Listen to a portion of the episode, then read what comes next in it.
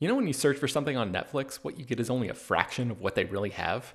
The streaming service actually has more than 18,000 titles globally, but only about 6,000 of those are available in the good old US of A. That means you're missing out on literally thousands of great shows. Unless, of course, you use ExpressVPN. ExpressVPN is an app that lets you change your online location, protecting your devices from unwanted snooping and allowing you to control where streaming services and other websites think you're located. There are over 100 different locations to choose from, which means you have access to thousands of new shows and movies no matter where you live. This doesn't just work with Netflix, it works with Disney Plus, Hulu, Max, a UK streamer called BBC iPlayer, and more. I was on a work trip in the UK during the final season of Game of Thrones, and I tried logging into my HBO account to watch a new episode, but the technology wouldn't let me because of geo blocking. And I wish I had this app at that moment, because I now realize how incredibly easy it is to work around that problem. Here's a more recent example. It's Always Sunny in Philadelphia is not streaming on Netflix in the US, but I just fired up the episode where Dennis tries to have a peaceful mental health day, and technology keeps interrupting his plans. All I had to do was open ExpressVPN, connect to a UK server, refresh Netflix, and the show just popped up. It's super easy. I've also heard good things about that show called Billions, but I've never been a Showtime subscriber, so I've never seen it. But it's actually available right now on Netflix in South Korea, and with ExpressVPN, it took five seconds to switch over and start checking it out. With ExpressVPN, you get high quality streaming from devices like your phone, laptop, tablet, and TV, and crucially, it protects your privacy and security to keep your information safe from hackers. Stop missing out on great TV and get thousands of new shows with ExpressVPN. We got them to give you all three extra months free when you use our special link, expressvpn.com slash slash film. That's E-X-P-R-E-S-S vpn.com slash slash film to get three extra months completely free. This show is sponsored by BetterHelp. This year has gone by incredibly quickly, but it's always nice to pause and take stock. What's something you're proud of in 2024 so far? What's something you still want to accomplish this year? I know I'm guilty of falling into a routine and not always thinking about the bigger picture. But as the great Ferris Bueller once said, life moves pretty fast. If you don't stop and look around once in a while, you can miss it. So it's crucial to take a moment to celebrate your wins and make adjustments for the rest of the year. Therapy can help you contextualize your progress and set achievable goals for the next six months. As you surely know by now, it's not only for people who have experienced major trauma. Therapy is helpful in all kinds of ways, including learning positive coping skills and how to set boundaries. If you've been considering trying therapy, check out BetterHelp. It's fully online and was specifically designed to be flexible and customizable to your schedule. To get started, just fill out a brief questionnaire that matches you up with a licensed therapist, and you can switch therapists at any time for no additional charge. Take a moment. Visit betterhelp.com slash filmdaily today to get 10% off your first month. That's betterhelp, H-E-L-P dot com slash filmdaily. Hello, everyone, and welcome to Slash Film Daily for Wednesday, October 5th, 2022. On today's episode, we're going to have a spoiler filled discussion about Andor Episode 5 The Axe Forgets. This is Slash Film editorial director Peter Sciretta. And joining me on today's podcast is Slash Film editor Brad Oman. Hey, that's me. And Star Wars expert Bryan Young.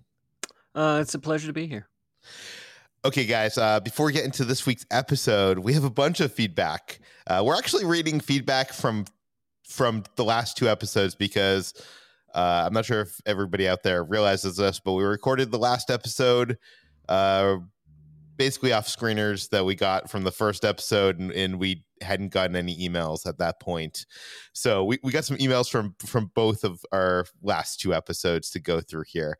Uh, first, Bob from Nashville writes in while discussing Andor episode four, you mentioned Dedra's name sounded like Deborah, but Star Warsed up. Well, turns out Dedra is actually an Irish name and is variation on Deirdre, and it means brokenhearted. Not sure that much care was given into the character names in these shows, but if so, I wonder if her name could be a waypoint to her character's arc. Bryan, what do you what do you think? You usually read into some some of the stuff a little bit more than than me. Like, do you think they actually looked up what her name? Like, do you think there was a consideration? I mean, Tony Gilroy is that careful of a writer generally, um, and to me, I mean, like I kind of picked up, uh, like when you said Deborah, I my my head went straight to Deirdre, which just sort of has this proper British imperial sort of name. So I thought that's where it was coming from, but I could very easily see Dedra brokenhearted through the end of the uh, through the end of the season. I mean, she's not Dedra. Uh, she, she won everything, right? Because we know how things end up. So yeah. Um. Okay. Uh, Rick writes in with a an interesting fan theory here. I'm gonna, Brad. I'm wondering if you can answer this fan theory. He, Rick wonders, could BT B2 EMO end up becoming K2SO? Some of his lines feel uh, similar. Mm, I mean, I suppose it's like that. There's always a possibility, but I feel like that would be strange. Yeah. So there, there's, there's, there's two things that can happen. One, K2SO does show up as an Imperial security droid in a comic book that actually illustrates Cassian getting K2. But to the point, there is a possibility that he could use some of B2EMO's programming when he overrides K2, but I don't see that necessarily happening. He says that in Rogue One, very specifically, that he says whatever comes into his circuits as a byproduct of the cracking of his code. Hmm. Yeah, no, I I, th- I think you've answered that one well enough. Um, and uh, Mark from Malta writes in uh, quote, it's strange that the dead bodies in Andor's childhood flashback are wearing clothing bearing the insignia of the separatists. Uh, you guys incorrectly identified this as the symbol, which is associated with the think tank known as the Tarkin Initiative. I've seen theories that these were actually Republic troops in disguise. However, I find it hard to believe that Republic troops would open fire on children in cold blood.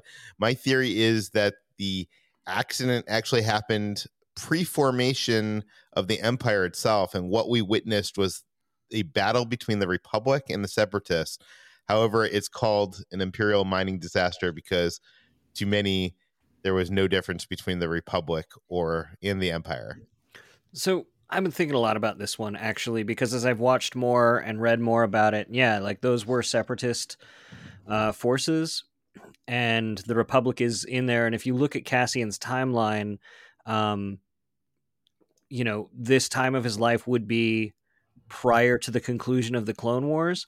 But if you if you track uh, through James Luceno's canon books, Tarkin and uh, Catalyst, construction of the Death Star and all of the materials that they needed for it proceeded prior to the end of the Clone Wars. Right? I think people forget that uh, Dooku brings the plans to Sidious at the end of Attack of the Clones, and that's really when work begins on the Death Star in earnest. And so Republic forces tasked by Palpatine to be as ruthless as possible to guard this this utmost military secret that could win the war against the separatists makes a lot of sense in how ruthless that they would be in defending it. That makes sense. That makes sense. Um, well, I don't know. Like I, I am wondering how much do you even think they thought about that? I mean, obviously, like you know, this was run by Pablo and the whole the whole crew think, there. Eh, did you listen to that that podcast episode of Tony Gilroy talking about somebody's like, well, obviously we know about the Ghorman massacre and Mon Mothma, and that's going to happen soon. He's like, no, that happens in two BBY. Like, and he's just he's very on top of the timeline.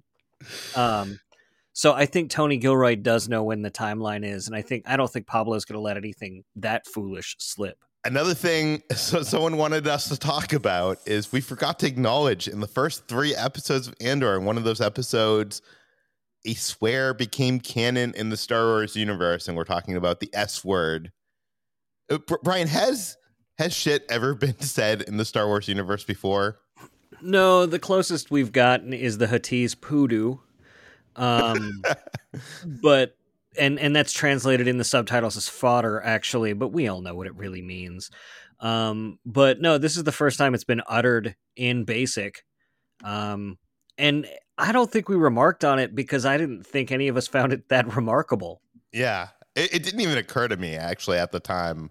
It was only it, it yeah. felt very natural in the moment for the characters in the situation.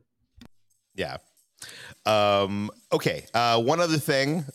Last week's episode, episode four, we mentioned that while we were recording that podcast, that we were working off a screener that had our name in large letters across the screen, and I, I remember asking if if there was any uh, interesting Easter eggs in the background of Luthen's antique shop, and we, we couldn't come up with anything. And that's honestly because like our copy of the screener is re- really hard to see anything uh, in the background. We usually, when we record these podcasts, are working off the like copy that you actually see because we we record this the day of release, but we had to record that early because I was in away in Florida. Uh, this this basically just me saying, uh, you know, that's our excuse for not noticing things. But there were, were a bunch of cool stuff in the background, right? Yeah, there were some some cool trinkets uh, that the fans would likely recognize. Brad, do you want to point out any of them? Sure. Um, there was um, some Sith Stalker armor uh, that Galen Marek once wore uh, as Starkiller in Star Wars: The Force Unleashed, which is uh, a video game that Star Wars fans very much enjoyed uh, back in the the before times, before Star Wars Expanded Universe became Legends.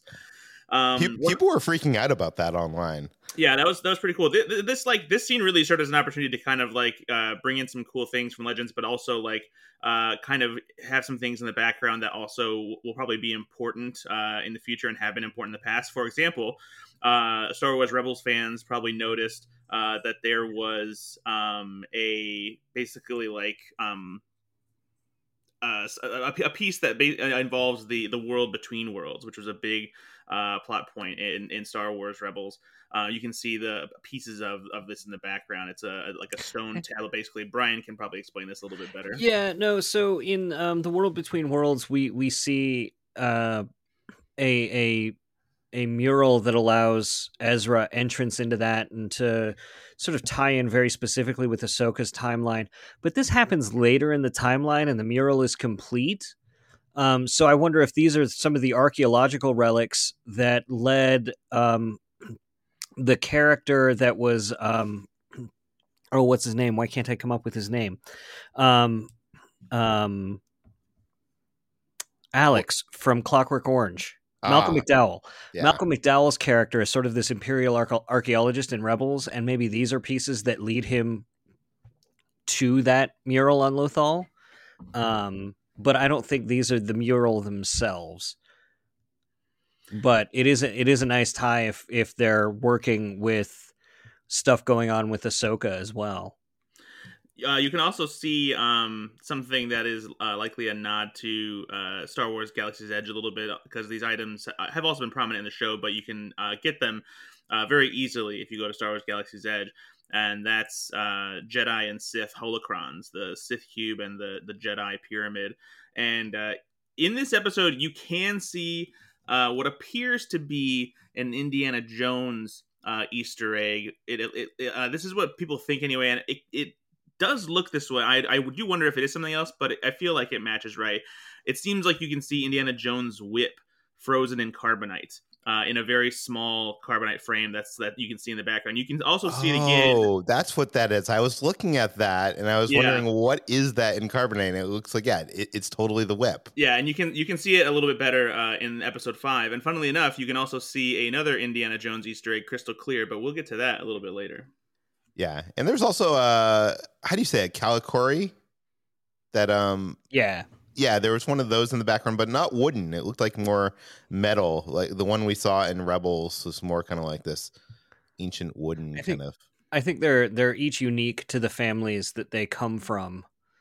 Um, as each family sort of adds to it as their their family line increases, as their their family tree changes and the Kalikori that we've seen from the Syndulla family that that Thrawn is so fascinated by is that that very wooden thing, but maybe this is from a more technolo- technologically uh, inclined family, or maybe a poorer family when you was using scraps of material or something like that. But but yeah, I thought that was a really interesting touch. Yeah, I will say the Sith and Jedi holocrons seem a lot bigger than than the ones that are in Galaxy's Edge, or even like uh, bigger than what we've seen in Rebels, at least according to you know the size of hands and stuff in that. But uh, they, they, they come in all uh, in all different sizes. Yeah, I was gonna gonna say that same thing. Uh, but Bryan, who is the better uh, antiquities dealer. Is it Luthen or is it Dok-Ondar? I mean, I go into Dok-Ondar's, I see way more historical art- artifacts that I recognize. I'm just saying. So the thing is, though, is that uh, I think Luthen would be better because he's actually fighting for a better future, and Doc is just out for himself. I mean, if you want to talk about their character, sure. but if you if you want to talk about their shop, Doc Dok-Ondar pretty much has like a leg up. He's he's got a lot more things, a lot better things. And Luthen, Luthen's he's tailoring to like the the higher you know class crowd. He's got all these like like fancy things that cost way too much money. Yeah, Yeah. That's, that that's true. Doc just has like some like remnants of the wars. Like he just has like a bunch of helmets and blasters and stuff. And Luthen wouldn't even deal in that crap, right? Yeah, Yeah, sure.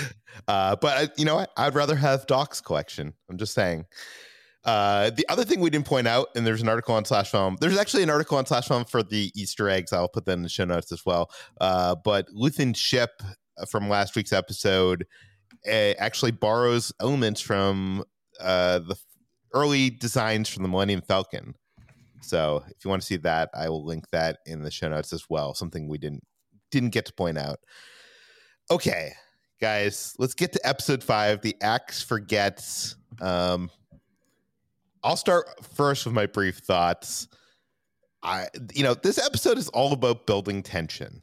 It's about you know us getting to know this group of people and uh, how they're not kind of, you know, falling into uh, the group is not uh, gelling together in the way that they need to be going into a heist like this, and uh, in that way, it's also a slower episode. Uh, it's episode two of a three episode arc, and I feel like we had the same thing happen with ep- uh, episode two of this series, where it, it gets a little bit slower in that that middle episode, which makes me wish that like they just released uh, these the series in three episode chunks because it, it feels almost like a cohesive whole that needs to be experienced together.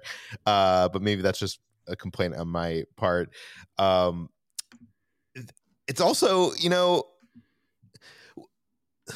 what what do you guys think? I, I I hate to put this in the middle of my like brief thoughts, but do you think each of these three episodes are going to introduce us to a whole set of new characters, or do you think like the characters we're meeting here are like because it really feels like it's doing a lot of heavy work in this episode of like us getting to know these characters. It's just like you know episode one and two of Andor did of us getting to know those characters, and is every th- uh, every one of these three episodes are going to have to like introduce us to more characters because that might be a little tough going forward. I feel like this is probably the cast of characters that we're going to spend the most time with this throughout this uh, first season. I I feel like you know the the heist is going to be a big part of of what's coming up, and they're obviously a key part of that. I'm sure they're not all going to make it, um, but I and I feel like you know we'll, we'll probably meet you know a few more key characters. But I feel like as far as the footage that we've seen from you know uh, Andor trailers and things like that, there haven't really been any other uh, key characters who uh, other than the ones that we're meeting here. So I feel like we'll probably stick with these these guys for a while. That's a good point. Um, I think I think all of these storylines are actually crossing over in ways that that will be a little bit unexpected. With them putting the ISB uh, influence directly on Ferrix in the town that Cassian was from, I think we'll probably see more of Marva and those characters. With um, Dedra investigating um, the Starpath unit, she's going to be on their trail. With Cassian dealing with these people, I think we're going to get them around with Mon Mothma and Luthen and the intrigue that's going on with them. I think the ISB is going to be after them as well. And I think ultimately the show is going to be like um, everybody just being on the run because the the nascent rebellion is so difficult to defend its secrecy. Um, but I thought I thought there were some really interesting clues to things that we might see in the future that we could talk about later. I'm sure. yeah. Um, the only other things I wanted to say is I I Luthen's absence was kind of felt in this episode. I know he appears in one scene, but uh, I don't know. I, I I really missed him not being a part, a bigger part of this episode. And I expect next week's episode six, things are going to come to a head with this this big heist, and it's going to be like episode three did, where it's going to like totally seem like everything in these uh you know episode three and four was worth it or episode four and five w- was worth it because uh it, it- it's going to be a crescendo of sorts and I, i'm expecting that. But i will say that uh this might be the weakest episode of the series so far but th- that's just because it's more of a slower episode in my mind but i'm i'm still very much enjoying it bryan what are your brief thoughts So I kind of felt like this was the strongest so far. Like it's ooh I really feel like the writing was so sharp and it's the exact kind of writing like it felt like it went by too fast to me honestly because the writing was so good and there was so much to read into the dialogue and how good the dialogue was written. Well Um, it's, it's all about character here it's it's Yeah, not really yeah. about plot developments Yeah, exactly. And I was I was all on board for that. So it didn't feel like we were losing anything or losing momentum because um, I was so fascinated by the characters, especially all of the sparring between Cassian and Skeen and um, Mon Mothma and her family. And and those two stories, like Dedra was fine, but she only had like maybe two scenes, and Luthen was fine in the episode he was in.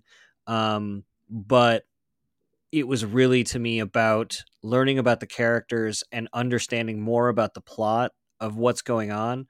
Um, for me, this was the this was the Death Star briefing, right, for the trench run. Yeah. Um, and so you're right. Like it's the next part isn't going to matter if we don't have all the context of what's at stake for each of the characters and what the spatial geography of the places they're infiltrating are like. And we got all of that in this episode. So it just laid really great groundwork, but it laid that groundwork in an exciting way that felt like there were uh, increasing the stakes, uh, felt like it was increasing the stakes and get helping us get to know all of the characters and their particular struggles. So I was just, I was all in. Brad your brief thoughts on episode five Uh, yeah, I actually really liked this episode uh, as well. Even though it was slower, I think that there was a lot of great character development here, and there's a lot of really meaningful con- con- conversations uh, and fantastic moments between these characters, uh, and some really good lines too. The writing in this episode was was particularly great. There, there's some moments that. Uh, r- reminded me and made me feel just as good um, about these scenes as I did of the the scene between Luthen and Cassian uh, from episode three when they have a conversation about you know how he stole the Starpath unit and uh, really getting his feelings about the the Empire. So yeah, even even though there wasn't um, you know a ton of stuff happening here, there's a lot of moving pieces that are setting up for you know what will likely be a, a you know a, a big episode uh, next week. I, I still found a lot to really like about this one. Yeah. I probably should have said that, but yeah, the the character writing in this is, is great. And you know, let's just jump into it in the breakdown because even this first scene with Syril is so good with um you know, not only is he defeated and living in his mother's apartment, but like she's there uh berating him in a way that is just so cleverly written. The dialogue here is just so good and uh and he's also eating um some Star Wars cereal, some like it looks like a mix of like cocoa puffs and blue milk or something. It was almost like uh yeah, or it could be like um like some kind of like Trix swirl or something like that. What do you imagine this tastes like, Brad? I know you're the food guy here. Uh, some kind of Star Wars fruit. Star Uh, Wars. I don't know any Star Wars fruits. May- Bryan, do you know any Star Wars fruits? So sitting on the table in front of Syril's actually a Meiloorun, which is a Star Wars fruit. But I don't know Yeah. why you'd want like Meiloorun cereal and then to eat in a Meiloorun. Yeah, I don't- I don't mean, think that's it's- I basically don't what Trix is, right? You're sitting there and you're like, oh, this is like oranges, but you've got an orange on your table. I don't know. Yeah, maybe. It was blue milk though, right? Yes. Yeah, Yeah. definitely. And I like how there's like a, a cubby on the wall where like you just put a container and the blue milk just comes out. It just sits there. I'm, I'm, I'm not sure how that works. The like, the, is there a like does that get refilled from outside the apartment building and like get, get piped into all the apartments? Or is it like my refrigerator where I put it inside? and, Like it didn't look like there was a door. I'm thinking too much into this. I'm sorry, guys. Okay. Um. Uh. So. Uh. His mom call uh, is going to call Uncle Harlow uh, to ask for a favor. We assume that's going to be to get a new job of some sorts. And uh, we learn later that Uncle Harlow never believed that police work was Syril's chosen path, and that he needs some time to think about where he should be. Where do you guys think this is headed? I th- I think this is headed between a confrontation between Syril and his mother because Uncle Harlow is probably some well placed. Well, actually, I think there's there's two ways it can go. It can go Uncle Harlow is well placed in the imperial apparatus, and either Syril rejects the help of the Empire and the uncle to go after Cassian himself, or he relents, goes to Harlow, and realizes that Harlow's like the guy from the ISB, right? and uh, or whatever, some guy from the ISB, and then he gets involved in that and gets to use all those Imperial resources to go after Cassian. I definitely see Dedra and Syril's storylines colliding at some point, right? Like, it, it, I I don't think they're going to stick on their own individual paths completely, but we'll we'll see. Uh, so Syril is not willing to give this up. He stares at a holocron or sorry, holoscan of Andor like later in the episode. I'm putting this all together just so it, it's easier to get through. Uh, why do you think he can't let this go? Why? why? Like, do you why think it, Syril can't let it go? Yeah. Do you think it, it, it's a revenge thing? Like, you know, this guy caused all this pain to him, or do you think it's it's like you know he real? It, it, what what does he have against Andor at this point in time? So I think that there's a really interesting. Um, I think there's a really, really interesting dichotomy or like this contrast between the characters and what people lose and that theme of revenge about what they're willing to do against the people who've taken something from them, right? When we see Skeen talking about what's been taken from him, either now with the tattoos or later in the episode with his brother, uh, or Cassian and what he's got. And they're literally like dirt farming with these weird Dre creatures, ram sort of things, like living in the filth because they believe in this cause and this revenge. And like, Syril gets wronged, and instead of being sent to a camp and tortured, he goes to his mom's house and she just sort of berates him. And he's like, I'm going to make them pay for this. And it's this comment, I feel like, on um, socioeconomic strata of like privilege, right? Like these people have so much less to lose. And so costing them something is going to put them so much further into the dirt. And people like syril they're not falling that far when they when they fail and so i think um i really think that it's supposed to contrast like skeen and syril and and what they're motivated to do and how that loss is felt acutely by people across that strata oh yeah i mean it, it definitely is because the the title of the episode is that whole line the axe forgets um, yeah which I think is is played out in many ways throughout many different characters in this episode. Um, yeah, no, and I definitely think the axe forgets. Like Cassian is Syril's axe, and uh, I don't think he even remembers Syril. I mean, they met once, right? Like he yeah. just doesn't even know. Okay. Meanwhile, at the camp in Aldhani, uh, Skeen has gone through Andor's possessions. He's looking for something and uh, is able to read a lot about him and his situation through the the weapons that he uh, finds. And uh, Andor has noticed some of Skeen's tattoos, one of which uh, means crate head, and the other by the hand. And I I know that we learned that these tattoos mean that he was in the Imperial Army of some kind, right? And but what what is crate head? What is by the hand? Do do we know anything about this? Bryan actually wrote a whole article about this for Slash Film, and uh, he found out um, not much because this is all new stuff. But you can you can get an idea of what they're talking about in the conversation. So I'll let Bryan take it. Yeah, no. So crate head. I mean, obviously we know that krayt dragons exist, and crate head um, sounds more like a place. It's it's capitalized like a proper noun um, in the subtitles we haven't seen anything about it before. Doing a zoom in on the tattoo, you see that like there's that symbol that looks sort of like a crescent moon inside of like a like a like a bolt or a nut and uh, below that are the word the letters K and H in Aurebesh, and then the rest of it is just a number and a barcode.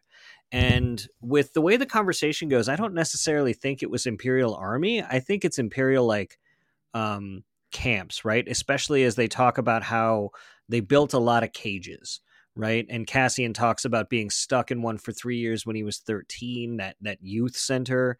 Oh, is, so you think this is a callback to like the Holocaust uh, with the, yeah. the, numbers on the arm? That makes complete sense. Okay, that makes a lot more sense. And so when he says, so when he says like, um, you know, Sipo Youth Center, and Skeen says, "Yeah, they made a lot of cages," and then Cassian goes, "So that's what you're here for, revenge." It makes it, it really implies and amps up. You've got to read into the idea that like these camps were horrible. These cages had the worst circumstances for these people, and they were likely tortured in a lot of ways. And so, yeah, I think I think there is that that straight Holocaust connection to it. And I also, you know, I just love the idea too. Like the the line is so simple, but like they made a lot of cages. Huh? Is like it just shows, you know, how ruthless the empire is, and like the variety of people that they imprison, no matter, you know, like uh, at various ages, you know, various backgrounds, all this stuff. You know, they're just oppressive, you know, across the board. Yeah, and he, and it's clear that he knew what the tattoo was, and I think uh, that tells Skeen something about Andor, and uh, obviously, you know, Andor, or I guess um, Clem, we should say, uh, Clem tells him a story about how uh, he was in Sipo, the Sipo Youth Center, in, in that's not exactly the truth, right? Like that's a different name. I mean, the rest of it kind of lines up with what he, we learned earlier, but if we didn't hear Sipo Youth Center, right? No, so is, is, that him? Mimban. It was yeah. Mimban that we heard about, but maybe the Sipo Youth Center is on Mimban, or maybe, um, you know, things like that. Oh, I I took it as you might be right, but I took it as uh, I've noticed good liars, it's not all a lie. Do you know what I mean? They use yeah. mostly truth and then they lie about key little things so that you can't you can't see the lie in the thing because so much of it feels true because it is true or it's based on truth. Um, so that's what I was taking as, but you could be completely right. But I'm also wondering if Andor you know, in this as Clem would actually tell him where he was stationed if he was, you know, trying to s- still stay undercover. So I, am going to go with I think it's a lie. Well, uh, I think I think most of it is the truth, but when yeah. he says like I've never heard of Sipo, um, maybe he just made up the new name but because there's so many of those it's believable enough to Skeen that like maybe he just didn't hear that one hear of that one. Yeah yeah that's that's how i took it too. That's that's what that line is. They made a lot of cages. Now you know like that there's so many he just has he could not gonna hear about all of them yeah and uh Skeen is part of this organization to get revenge and we'll learn more later in the episode. Uh okay so the basic gist of this whole sequence is that Skeen doesn't trust Clem and that Clem doesn't trust him or his teammates, and uh, you know, it, it's it, if this group can't trust each other and work together as a team, how are they supposed to pull off this heist? And uh, Dan Gilroy is just so great uh, in the writing of this episode of building the tension that's going to lead to the next episode, because you know this group does not seem like the cohesive team that they need to be to be able to pull this off. Um, okay, so we meet Mon Mothma's daughter, Lydia. Is that how you pronounce it? Lydia? Le- Leida. Leida. Leida. Um, who seems to have sided with her father in this fractured marriage. What do you guys make of this whole scene? It's it, it's was kind of weird. Like she wanted to drive her, but she, her father's going to drive her. It just felt like you know, it's it's um, my parents are getting divorced, and it's a kid taking the other parent's side. Is that is that how you're reading as well?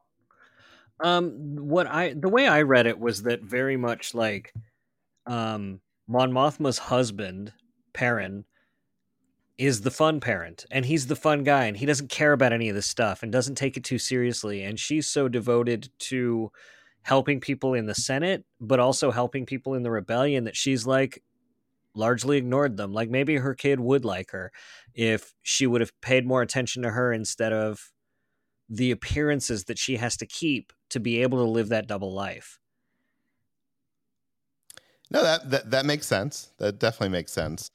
And uh, I'm just wondering where where where do you think this is going? That that that's good backstory for for her character, but I I don't know. I mean, I guess we're gonna eventually see that party over their house next episode. I assume, right? Um, I think I think it kind of skipped past it. Oh, it did. Yeah, because like he said, they said I think he said that the they had the seating arrangement for dinner that night, and then they went to a different party Oh. this episode. Okay, yeah, right. Be- Because I was Um, w- wondering because they obviously wouldn't be taking a car home from their own home. Yeah, Yeah. um, and then um, like I I think where it's heading ultimately is the fact that we don't hear about these two people ever again in Mon Mothma's life. When she resigns from the Senate, escapes to the rebellion, she leaves these two people behind, and no matter how fraught the relationship between her and her daughter is, that's going to be a sacrifice. I hate to call it like Sophie's choice, but like it's up there. Yeah. I do want to mention that Leida is portrayed by Bronte Carmichael, who, repeat it with me, guys, was an actress from Game of Thrones. Um, she was also in uh, Christopher Robin and Raised by Wolves. Uh, Andor drinks some dray milk, and dray milk is that uh, you mentioned them earlier. They're like these multi-horned goat-like creatures on Aldani uh, that we saw in this episode and the last episode and uh, apparently it makes you hallucinate if you drink too much of it. Something like that is. Teased. I thought it was just he. I thought it was so bad that after three days of surviving on it, you'd just question your existence. Oh, okay. I, I, I misread that line. uh, but I will say, congratulations, Star Wars. We finally have a third color milk after, you know, how many years of Star Wars? Forty years of Star Wars. So I wondered. I wondered about the etymology of that word. Like if they're just calling the animals drays, uh, or like so. Like I, I had encountered this word recently, but like a drayman was an occupation that we used to have here in the United States, and they were someone who would just like load uh, kegs of beer and like deliver beer on carts. Uh, and you could be a drayman, and that you were just a delivery of a deliverer of beer. And I wonder if there's some alcoholic element to that as well. Or that could have just been the inspiration for the name coming out of that, right? Because they Yeah. haul different things or something. Yeah. Um, so Nemik uh, shows, and his first name's Karis. Karis Nemik uh, shows Andor the wonders of the old tech and uh, not being reliant on imperial technology. And you can definitely feel the seeds of the rebellion here in this scene and what what's being said. Uh, what what I mean, it's also it feels like a scene that uh Andor's finally start like it, I see the seeds of him being convinced to join this cause in in what's being said and stuff. Uh, what, what did you make of this whole this whole talk? Uh, For me, this this sort of reminded me of sort of that that uh, high and mighty notion of like what it must have been like with like Fidel and Che Guevara, like in the hills, like talking about philosophy while working to overthrow a government. You know what I mean? Like, and Andor certainly has, um, or Cassian has certainly had those those elements, sort of um, those threads through it since the very beginning. I mean, Saw is a play on Che Guevara. You know, it- it has those elements to it, and I think this is really laying the groundwork for all the different reasons people sign up. Right? Like Nemik is signing up because it's an ideal. Skeen is signing up because um, of revenge. Cassian's signing up for money at this point. So it's just it, it goes to show just all of the different motivations that are bringing these groups together and tying them together against the empire. Yeah, and uh, Nemik wants Clem to read his manifesto that he has written. and uh, I do want to mention that Nemik is played by Alex Lawther, uh, who was in French Dispatch, uh, The End of the Effing World on Netflix, and he starred in the "So You Think You Can Dance" episode of Black Mirror. So he's someone we've seen before and stuff. Uh, uh, okay, so Clem is quizzed on how to know the weight of the freighter, and it's immediately clear that they aren't quizzing him. It's that they actually don't know, and this is shocking to Andor because they're about to do this mission less than 24 hours into the future, and they don't, they didn't even know how to do this like one little piece of this plan, and if if if any piece falls out of this plan, it, it, it's not going to work. This is one of those Um, times where I wish Star Wars uh, could swear more because I just I, I picture just Cassian just being like, "Are you fucking kidding me?" W- One thing I did want to question you guys when and when Clem gives the answer of how to do it. Do you think that he actually knows how to read the weight, or do you think he's just making that up at that moment? I don't think you can make up that level of incredulity. yeah, yeah. He like Yeah. that's those are mundane details, and like it's it's clear he he knows how to how to do that.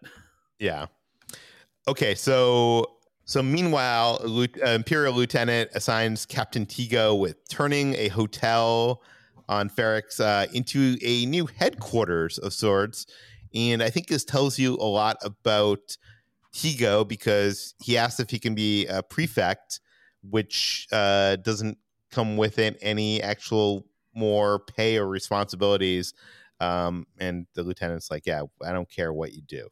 Um, so I think that tells you with Tigo that, uh, you know, he cares more about his title than anything else.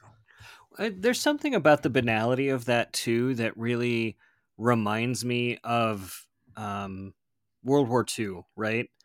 Um, where you had people just sort of the, these these officers going into places and just kind of taking them over and like creating their own little fiefdoms out of it, but also like I, I've I've heard it said, and I don't know if this isn't necessarily true or not, but like the banality of that evil was that no one actually ever said, "Hey, here's what we're gonna do, and here's how awful we're going to be."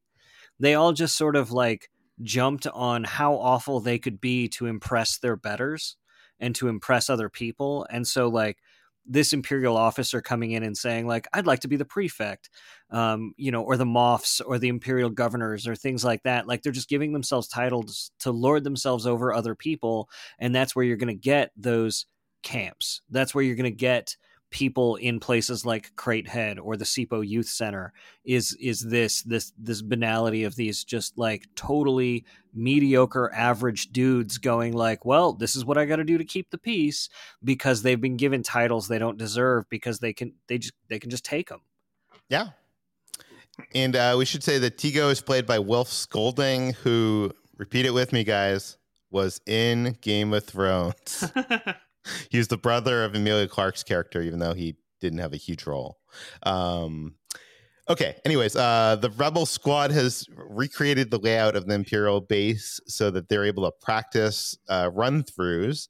And uh, Andor suggests this change in the position that shows how not only knowledgeable he is, but observant he is of the group that he's fighting alongside. And uh, just then, a TIE fighter comes out of nowhere, and the group has to cover their guns. And I was li- when I was first watching this, I was a little confused at what happened here. Uh, so, uh, am I to assume that the Imperials know that there's people down there? They just think that they're like shepherds, or they're just like the local Aldani yeah, people. yeah, exactly, and that's why he flies so close to the ground, basically just to mess with their day and you know be like, "Hey, I see you assholes," and like fly down there and like scare them. Yeah, because at first I was like, why aren't they more worried that they know they're down there after that? But like, yeah, it, it, then there's the uh, the next scene where um, where uh, the lieutenant is with uh, uh, Corporal Kimzi. And uh, Yeah. Wondering about uh, is the Empire planning to move the air base to Aldani, and uh, wonders how many locals they will have to worry about. Basically, you know, how many locals are we going to have to kill uh, which I think is kind of uh, information you have there. Especially, actually, it's very good information considering what we learn later about uh, Yeah. the lieutenant, right? This scene this scene works so much better the second like it works really well the first time but when you watch it the second time and you know that this guy's like casual sort of racism against the locals is a direct turn of the screw into the lieutenant because he'd fallen in love with the local girl and lost her and lost his taste for the empire like watching him play this part is so much better when you know all that information.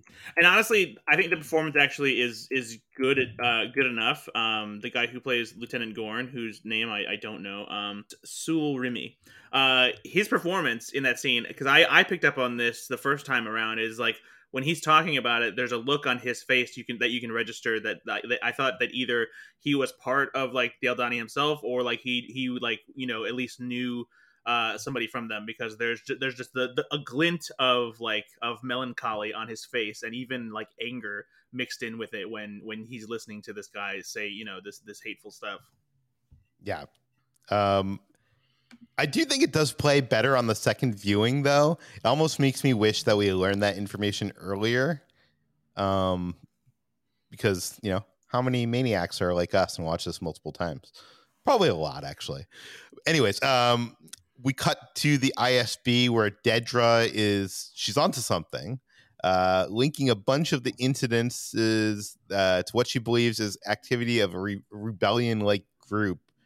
Uh, her, her superiors believe it's too spread out to be one group, but she knows better.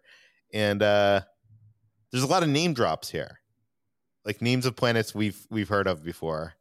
Bryan, do you want to go through some of them? Yeah, no. Um, so, and I think this is actually some of the stuff that gets really interesting for for possibilities for later.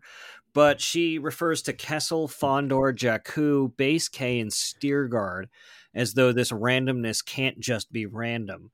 Um, also, Kessel, don't don't forget Hosnian Prime. Oh, Hosnian Prime is where it starts. So Hosnian Prime is the capital of the um, capital of the Republic, the New Republic, at the time of Force Awakens, and is the entire system destroyed by Starkiller Base. And they don't quite know if anything's missing there because they're just dutifully like altering their reports to make it seem as though they're perfect. Um, Kessel has uh, a theft, and I I wonder if this is actually a reference to Solo. Oh, I didn't even think about that. So we have them stealing all of that coaxium out of Kessel, and then if you remember on the way out, they run directly into the Empire and confront the Empire and lose them in the Maw. And so they don't know anything other than like, holy crap, a whole bunch of fuel is gone, and then it ends ends up in the hands of Enfys Nest, who is a, a rebel group. So I wonder if she's partially investigating that theft that happened in the past uh, at this point in the timeline as well. Wait, wait. What timeline would that be, or what point so, in the timeline would that be? So this is five years before uh, Yavin. A New Hope, and so it's five years after Solo. Oh, yeah, that that would make. sense. I think that would line up. I think you'd still be looking at things like five years back. Yeah.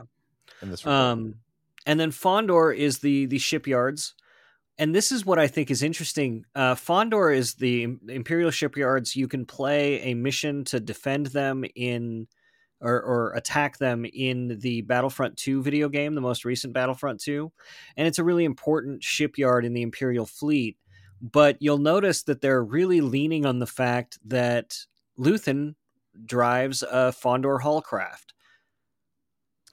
Mm, and so them them both playing that up and him especially with his scene at the end worrying that he might get um he might get caught for something and this is the only thing that can lead them to anything her investigating Fondor more closely and his ship being from Fondor actually looks like there's more that could be investigating him than than reasonably he could have assumed the only um, thing that doesn't fit here is Jakku. How does Jakku fit into this? Because we know that oh, obviously the, the, last battle of uh, the Empire's destruction or uh, them coming down, it happened in Jakku.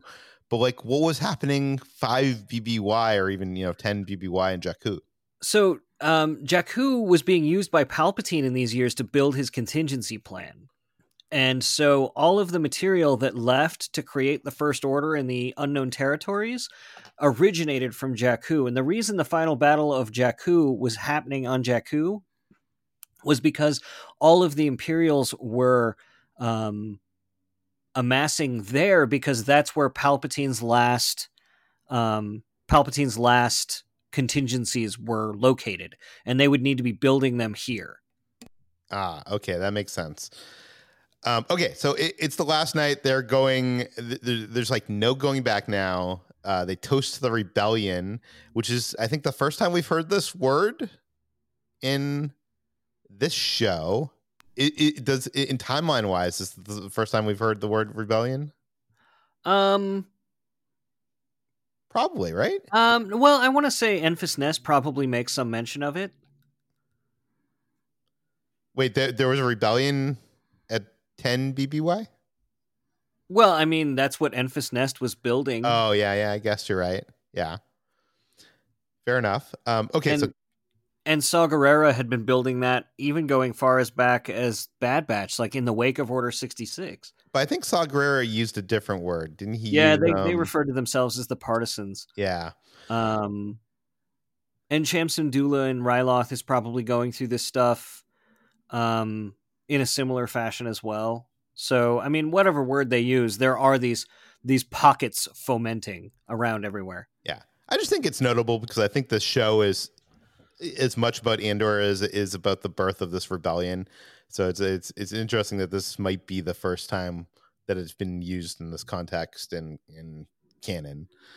Um, timeline wise, uh, okay. So Clem wants to know why Lieutenant Gorn is involved in this, and learns that he fell in love with a local woman, lost a promotion, then lost his taste for the Empire, and uh, well, lost lost the woman too. Yeah. Yes. Um, do you do you think we're going to learn more about that story, or do you think that's all we will be told? If that's all we're told, that's really all we need to know. But if there's Yeah. more that you know, you know, fleshes out that uh, you know Lieutenant Gorn even more as a character, then that's that's fine too. Yeah.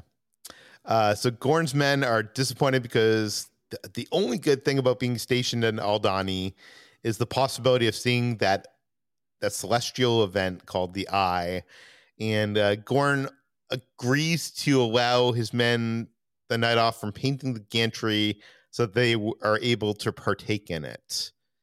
And I almost get the sense that like uh, he seems defeated. No, It- it- the opposite. No, I actually think that Yeah. I think that uh, uh, because there's a little smirk at the very end of the scene when he walks away.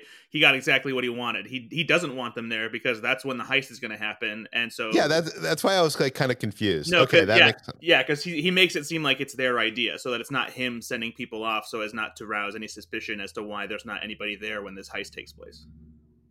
That's very smart. Okay, so Skeen finds the Sky Kyber necklace that Clem has been hiding from the group, and he is upset because something seems up.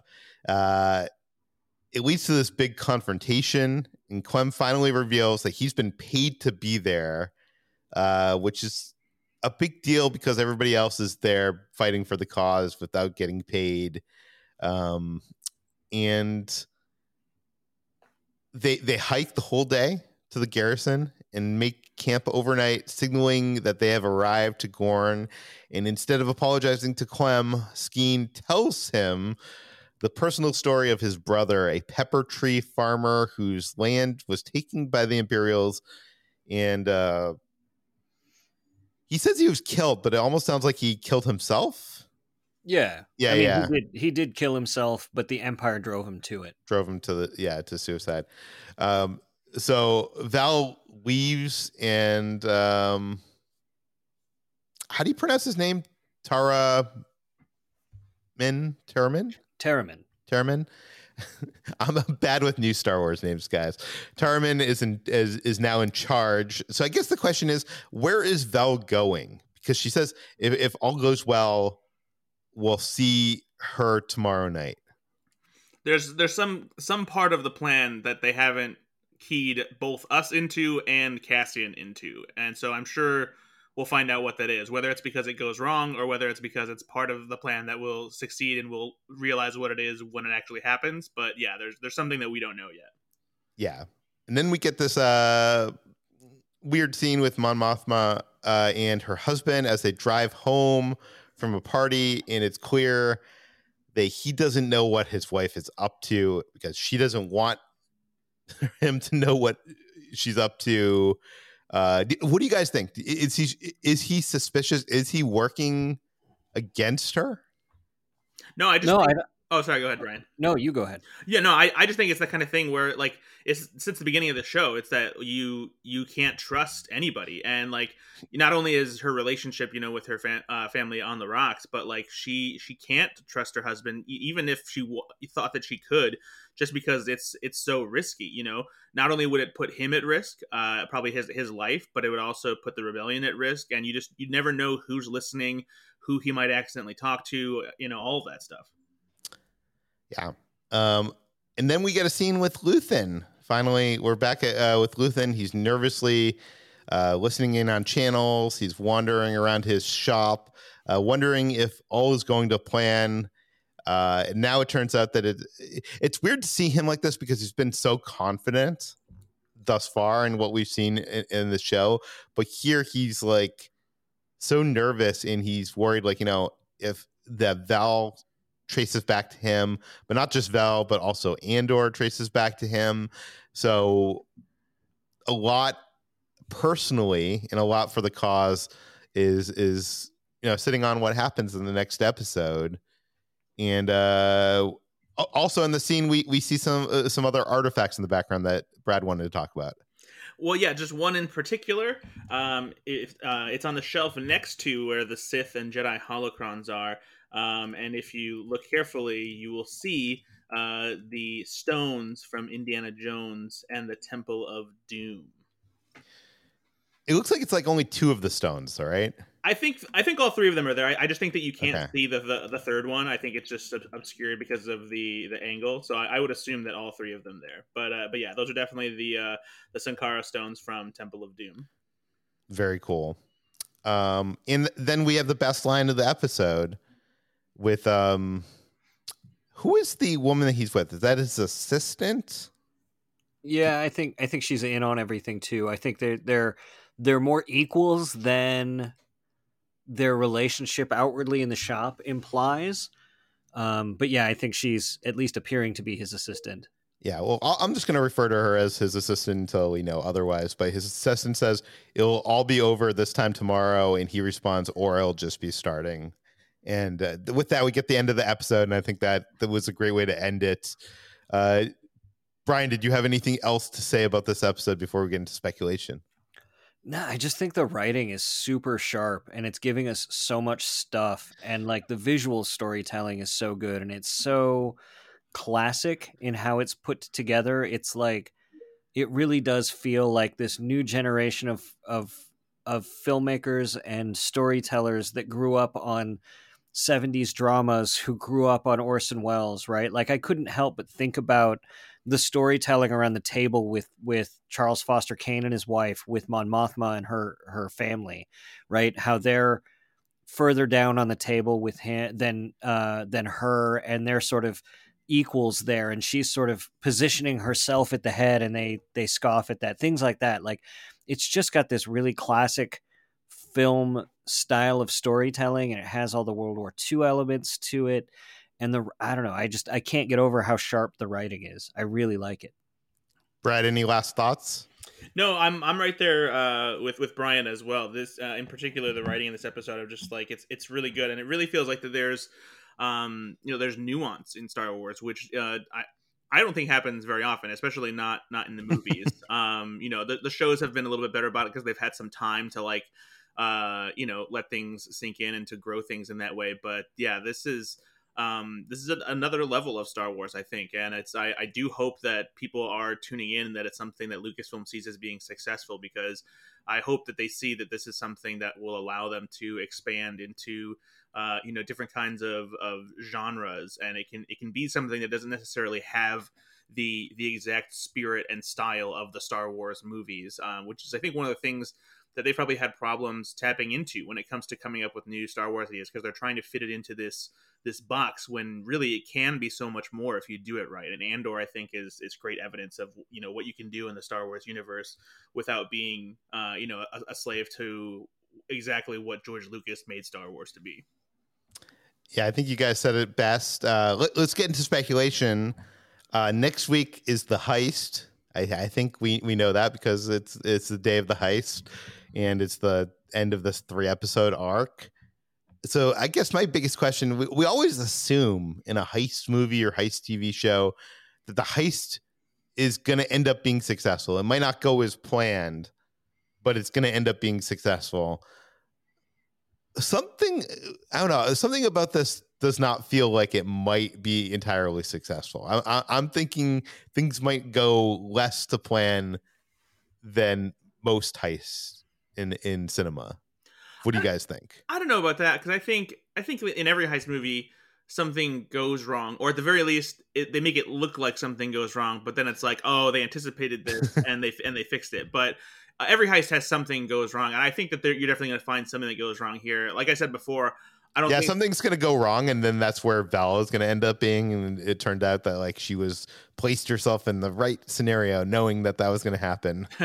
but like I, I, do think that, like I said before, I, I don't think everyone's going to make it out of this uh, alive. I, you know, I, I think that we'll probably lose one, one or two of the um the heist crew but but yeah I, think something something will go wrong but i overall it'll probably be successful but at, you know at, at the sacrifice of, of something else probably going wrong um i mean you know we have a whole other season to come obviously after this and uh, several episodes in this season left so you know so, something's gotta gotta fill out that time yeah um i i'm not sure what else there is to actually speculate on one thing I will say is there's the actress who plays Bix did an interview with Collider, and um, I guess possible spoilers if you don't want to hear what the actress said. Um, but she uh, she revealed that uh, she's going to be in the second season. So we're going to see more of Bix. and, yeah, I mean, and, uh, I mean not that, just this season because we saw some previews of her being like interrogated by Dedra. I think. Yeah, I uh, suppose that's a spoiler if you were like wondering if she was going to die or not. But yeah, she seemed like a pretty important character. So the fact that she's still alive made me think that okay, well, we'll see more of her at some point. Yeah. So I think uh, I think you're right, Bryan. I think a lot of these characters are going to. It's going to be as we go along. They're we're going to see less new characters and they're all going to kind of cross paths in interesting uh, ways. But um, yeah i don't think i have anything else to speculate about because everything kind of so far is heading to this heist. So well i think one of the things is something we touched on earlier though is that luthen's big thing is that he's worried that the empire is going to track him down and what he's doing especially how uh, delicate that situation is, especially with Mon Mothma. And they're leaving us more and more breadcrumbs for exactly how these people are going to be driven to find him and make those connections because of Cassian and because of how Cassian was there. And he's right to have worried about Cassian because I think that might ultimately be his downfall. Right? He's not there as one of the heroes in the Rogue One, right? He's not or not one of the the people making decisions in Rogue One as part of the the core leadership of the rebellion. Maybe there's a reason for that, and maybe maybe his downfall is something Cassian's trying to make up for as well. There's that line in Rogue One where Cassian says, "We've all had to do terrible things for the rebellion," and I wonder if Luthen has something to do with that. Hmm. Well, I can't wait for next week's episode. I think next week's episode is is gearing up to be the best of the series so far, and uh, you know we'll we'll be back next week to talk about it. But until then, you can find more of all of our work at slashfilm.com. You can find uh, Slashfilm Daily on Apple, Google, Overcast, Spotify, all the popular podcast apps. Please feel free to send your feedback, questions, comments, concerns, speculation, anything we missed let us know, peter at slashfilm.com. And please rate and review this podcast on Apple Podcasts. Tell your friends, spread the word, and we'll see you tomorrow. This is the story of the one. As head of maintenance at a concert hall, he knows the show must always go on. That's why he works behind the scenes, ensuring every light is working, the HVAC is humming, and his facility shines. With Grainger's supplies and solutions for every challenge he faces, plus 24 7 customer support, his venue never misses a beat. Call clickgrainger.com or just stop by. Grainger, for the ones who get it done. When you need mealtime inspiration, it's worth shopping Kroger, where you'll find over 30,000 mouthwatering choices that excite your inner foodie. And no matter what tasty choice you make, you'll enjoy our everyday low prices, plus extra ways to save, like digital coupons worth over $600 each week. You can also save up to $1 off per gallon at the pump with fuel points. More savings and more inspiring flavors make shopping Kroger worth it every time. Kroger, fresh for everyone. Fuel restrictions apply.